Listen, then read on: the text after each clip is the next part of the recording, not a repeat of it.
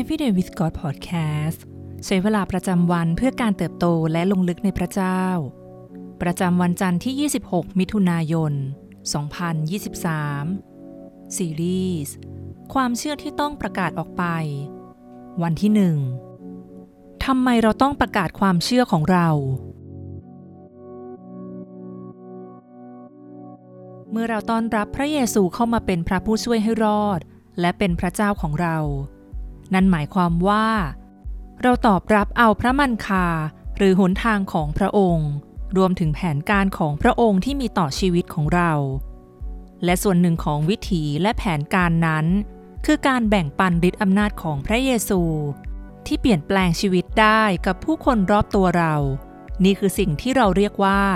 การประกาศข่าวประเสริฐ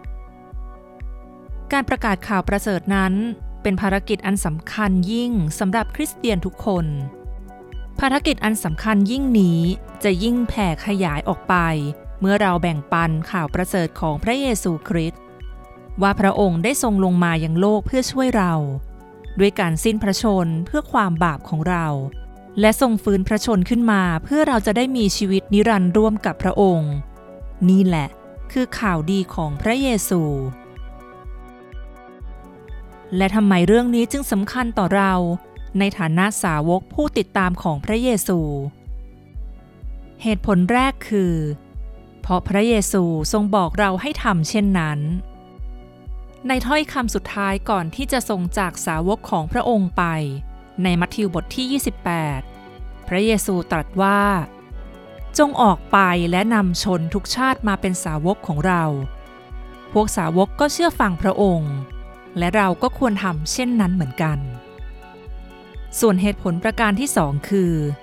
เพราะทุกครั้งหากว่าเรามีข่าวดีที่ส่งผลดีต่อชีวิตใครบางคน เราก็จะอยากแบ่งปันออกไปไม่ใช่หรือ การรู้จักพระเยซูไม่ใช่เพียงข่าวดี แต่เป็นข่าวที่ดีเยี่ยมที่สุด เราพบหนทางสำหรับมนุษยชาติแล้ว ดังนั้นให้เราเป็นผู้แบ่งปันความรักของพระเจ้า ต่อผู้คนในชีวิตของเราด้วยกัน ก่อนที่เราจะแบ่งปันข่าวดีหรือข่าวประเสริฐของพระเยซูออกไป เราก็ต้องรู้จักข่าวดีนี้ด้วยตัวเองเสียก่อน และนี่คือความจริงที่พระเจ้าทรงทำเพื่อเรา เริ่มแรกพระเจ้าทรงสร้างเรามาให้มีความสัมพันธ์กับพระองค์ ในปฐมกาลบทที่หนึ่งข้อที่ 26แต่เราได้ทำบาป และเพราะความบาปเราจึงสมควรถูกลงโทษ ในโรมบทที่ 3 ข้อที่ 23 และบทที่ 6 ข้อที่ 23 แต่โดยพระคุณพระเจ้าทรงสร้างหนทางที่เราจะกลับมารู้จักพระองค์ โดยส่งพระบุตรองค์เดียวของพระองค์ คือพระเยซูลงมาช่วยโลกด้วยการตายบนไม้กางเขน และทรงเป็นขึ้นจากตาย ในยอห์นบทที่ 3 ข้อที่ 16 และโรมบทที่ 5 ข้อที่ 8 ถึง 9 และเมื่อเราเชื่อในพระเยซู และยอมรับพระองค์เป็นพระผู้ช่วยให้รอดของเรา เราก็จะได้รับชีวิตนิรันดร์ในโรมบทที่ 10 ข้อที่ 9 ถึง 10 ช่างฟังดูน่ายินดีเสียเกินจะเป็นเรื่องจริงใช่ไหม แม้เราทำผิดพลาด แต่พระบิดาบนสวรรค์ผู้สมบูรณ์พร้อม และเปี่ยมด้วยรัก ก็ยังส่งพระบุตรองค์เดียวของพระองค์ มาเพื่อช่วยเราจากความบาปที่เราทำข่าวดีนั้นลึกซึ้งแต่เรียบง่าย และเป็นเรื่องที่ช่างน่ายินดียิ่งนัก ในตลอด 5 วันนี้ เราจะได้เรียนรู้ถึงวิธีการต่างๆ ที่เราสามารถใช้แบ่งปันความเชื่อของเราในพระเยซู ให้แก่ผู้อื่นได้ หนึ่งในวิธีที่ง่ายที่สุด ในการแบ่งปันเรื่องความเชื่อของเรา คือผ่านการสนทนากับผู้อื่น เราอาจพูดถึงคริสตจักร ถามความคิดเห็นเกี่ยวกับเรื่องพระเจ้า หรือแนะนำหนังสือที่น่าอ่าน เพื่อนำไปสู่การพูดคุยต่อไป แต่ก่อนที่เราจะเรียนรู้ร่วมกันในวันถัดไป ลองใช้เวลาสักครู่เพื่ออธิษฐานและขอพระเจ้าให้เรานึกถึง ชื่อของเพื่อน หรือคนที่เรารัก สัก3-5คนที่ต้องการพระองค์ แล้วอธิษฐานขอพระเจ้า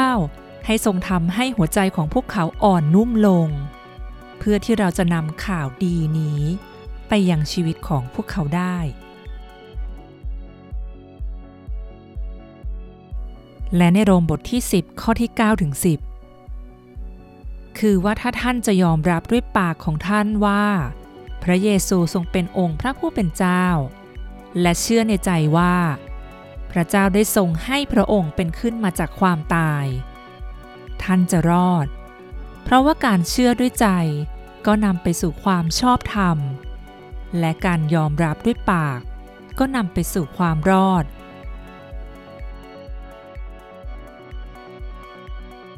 สิ่งที่ต้องใคร่ควรในวันนี้ เพราะอะไรคริสเตียนจึงต้องประกาศข่าวดีของพระเยซูออกไป และมีอะไรบ้าง คืออุปสรรคที่กั้นไม่ให้เราประกาศความเชื่อในพระเยซูของเราออกไป